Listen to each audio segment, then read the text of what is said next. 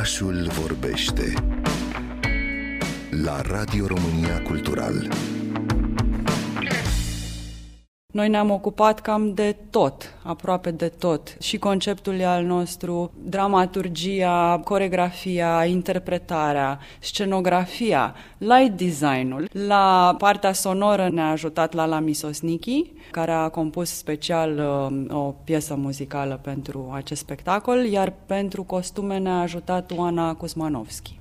Cum a început? Eu deja colaboram cu Asociația Hart, care dispune de spațiul din uh, Parfumului 19, Casa Cherim. Mai făcusem acolo un spectacol. I-am propus Alexandrei inițial să mergem să facem un soi de cercetare în dans, pe diverse zone de mișcare. Noi deja aveam niște direcții comune, amândoi avusesem experiențe la un festival uh, din afară Impulse Dance și mm, în niște întâlniri ne-am dat seama că avem foarte multe cunoștințe comune și pe lângă cunoștințele și oamenii pe care le-am întâlnit, o dragoste față de mișcare. Am zis să încercăm să vedem cum se pot pune la oaltă aceste interese și am început să avem întâlniri în parfumului 19 și ușor, ușor au început să se formeze niște direcții. Apropo că ai spus uh, că aveți în comun și o dragoste pentru mișcare, Alexandra e foarte pasionată de surfing.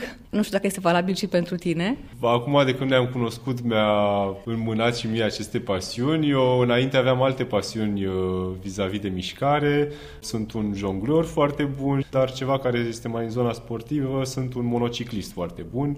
Pe lângă colaborările mele de actorie, că eu la bază sunt actor, am avut și niște colaborări în circ. Uh, abilitățile mele pe monociclu sunt foarte avansate. Eu am intrat într-o primă colaborare la circ direct ca prim solist al grupului de monocicliști.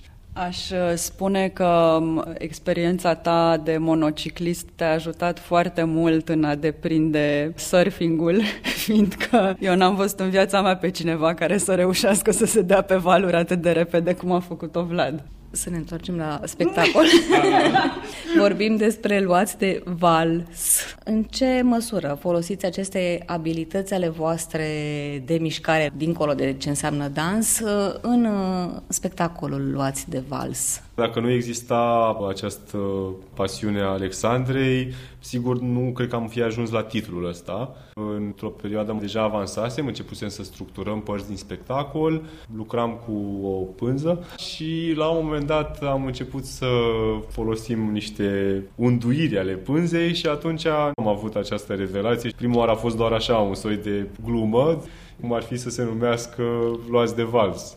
De val deci asta a fost mai mult un soi de sursă de inspirație pentru titlu, nu neapărat că abilitățile sunt integrate ne țin pe noi în formă. Dar um, există această practică pe care ne-am um, însușit-o, aceea de a fi luat de val.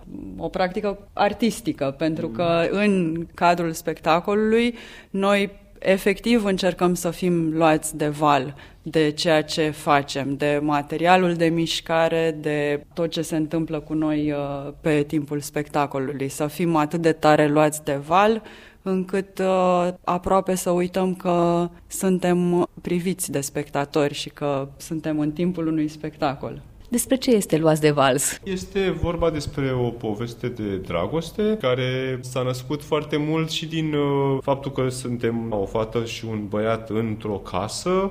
Cumva ea a început să ne spună nouă poveste. Dacă am fi făcut într-o sală convențională de dans sau de teatru, nu știu dacă am fi ajuns uh, la această poveste. Casa a avut un aport foarte important în uh, creionarea finală a, a spectacolului și a mesajului. Vorbim despre diverse etape din uh, relaționarea în cuplu, într-un mod uh, inedit, Aș mai completa și eu la felul în care casa ne-a influențat în creație și casa, într-adevăr, atmosfera casei și arhitectura, dar cu siguranță și faptul că acolo au locuit uh, scriitoarea Silvia Cherim și cineastul Mircea Veroiu, care au trăit împreună o foarte frumoasă poveste de dragoste. Iar mai e o chestiune foarte interesantă că Alexandra a locuit în cartierul uh, și s-a întâlnit cu Silvia Cherim. Da, da, deci eu mă întâlneam zilnic cu Silvia Cherim când veneam uh, de la liceu și ea își plimba câinele și ne vedeam, ne salutam, vorbeam, mă fascina pur și simplu.